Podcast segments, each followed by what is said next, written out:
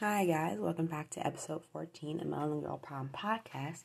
And today I'm going to be talking about the origins of Melanin Girl Prom Podcast and how I basically came up with the idea. So let's get started.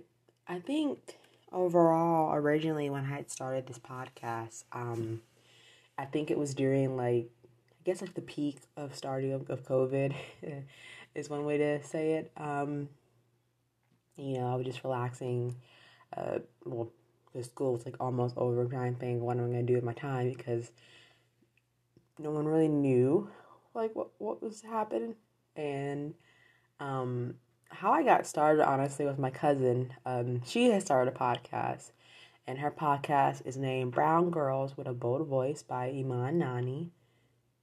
Um, and uh, her podcast was very positive um, and truthful, and it kind of inspired me to like do my own podcast because for her podcast in general, a small summary of it, um, Brown Girl with a Bold Voice is a podcast who's who spreads nothing but light and positivity and truth, and also inspires others to live their full potential. And she would record every Wednesday to hear what she had to say. And she started in 2009 for her podcast. And for me, when I had started my own, I was kind of contemplating what to do and what to say, basically. And then for my podcast, which is called Melanin Girl Problem Podcast, I was going to share like the struggles, um, problems, and funds that I've had on, on a daily basis of the podcast. And I've basically, when I started, it was right around, trying to think, when I initially had like a solid plan. I started around like May 2019 um, and then just began for them for different talking about different topics, whether it be about hair, tips and tricks for hair, uh, black women in horror, self love, colorism, you know, topics that I've um, we're dealing with and like thought were good ideas and topics to, to share with others.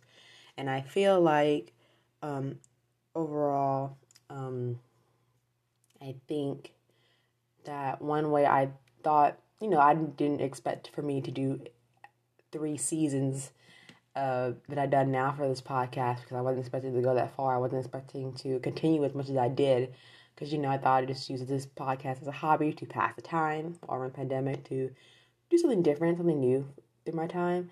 And, um, and I feel like overall, um,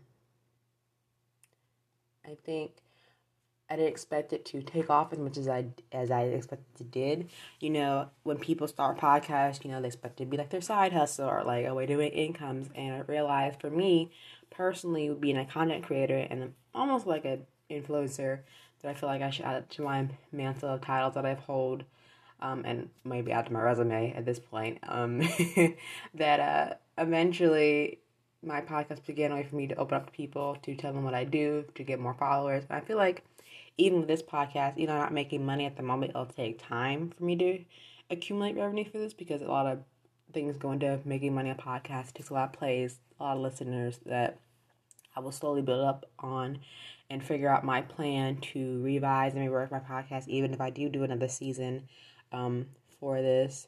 Um, and I feel like when I tell people about a podcast and like, oh, your podcast, like what you talk about, like now it's like when I tell them, I'm talking about like different issues that I'm dealing with, or things I've enjoyed or have interest in.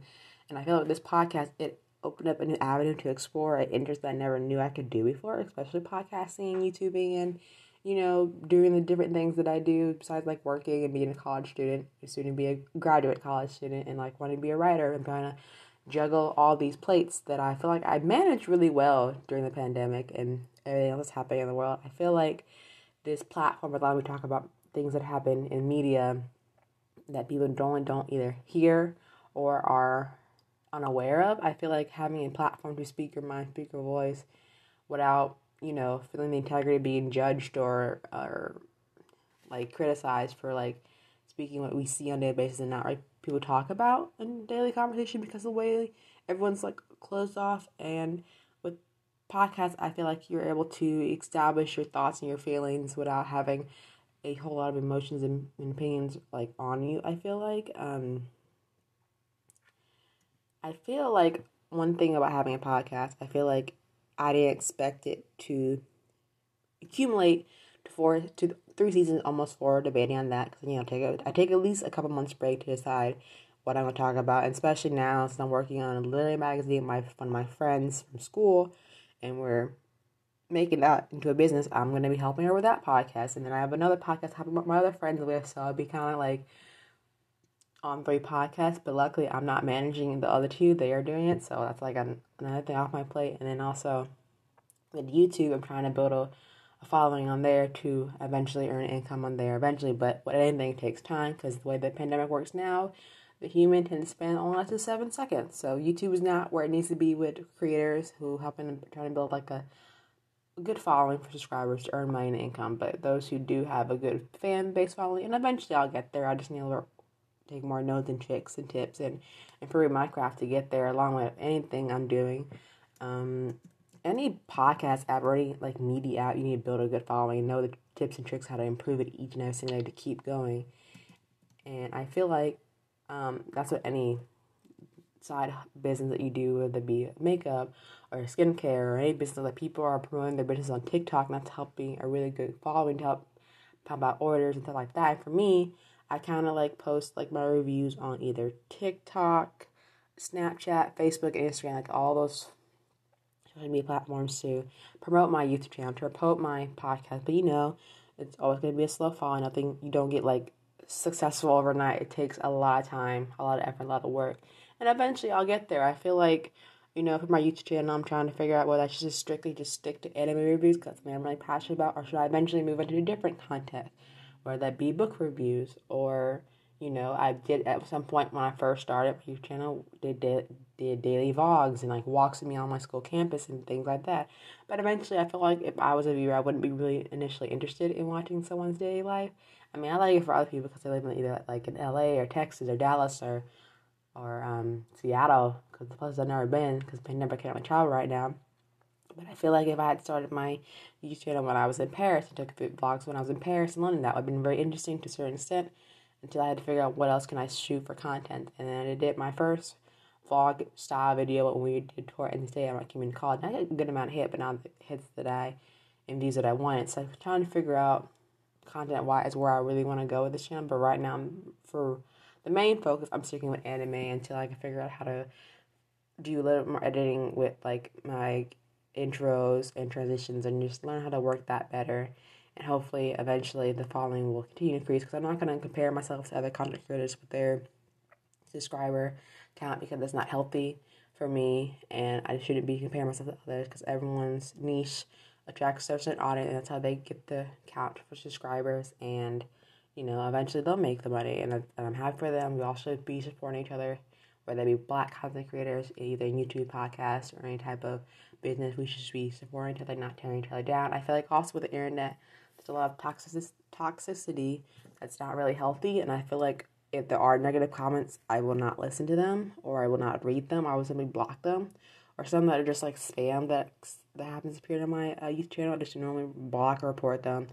I only want to encourage positivity on my channel. I don't want no negativity, no toxic on my channel. Um, for my YouTube reviews, I do no spoilers because I feel like if you're watching anime for the first time, especially a new one, I don't want to spoil it. I don't just don't know what else wants to be spoiled. So I like cut like I even for some of my previous videos I've done like like a spoiler warning in case no one wants to get spoiled. Like if you're racing it, that's fine.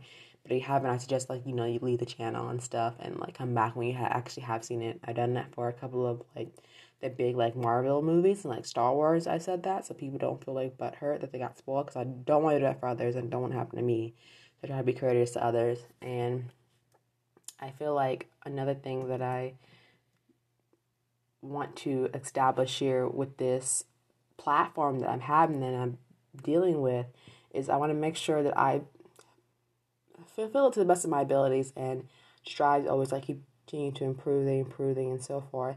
That way others can do the same or inspiring someone else because my truly goal in life is to see if I can make a lucrative career out of being an influencer or like a content creator because I have these main skills and talents that I don't want that I want to put to full use. And I feel like with this podcast has allowed me to do that creatively and like have a couple of co-hosts on my channel, which I plan hopefully in the near future.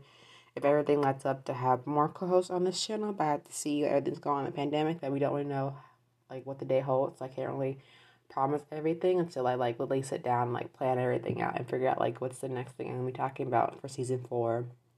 You know, and figure out like the topics that people seem interested in that they'll actually listen to and actually click on and actually like be responsive. But you know, you can't really ask that of anybody because you know everyone else has their own day lives to attend to and they're very busy and I understand that. But hopefully you enjoyed episode 14 of the origin of my channel. Like I know it bits and pieces were a little bit of ramble and I apologize for that. But hopefully, you know, by the end of the summer I'll be pumping out more content because I'll have hopefully a less hectic schedule I'll still be working. Um, so probably will upload so on Fridays and try to record like pre-record, uh, like a couple days before that. That way the episode can be ready for Friday, be out and be posted and published on Twitter, Facebook, Snapchat, Instagram, and I haven't posted any of my podcasts on TikTok yet. I haven't decided whether I was going to, but that's something I might be debating for advertisement for this uh, podcast in the future. But I have to see what the reaction would be on that and see if it would get a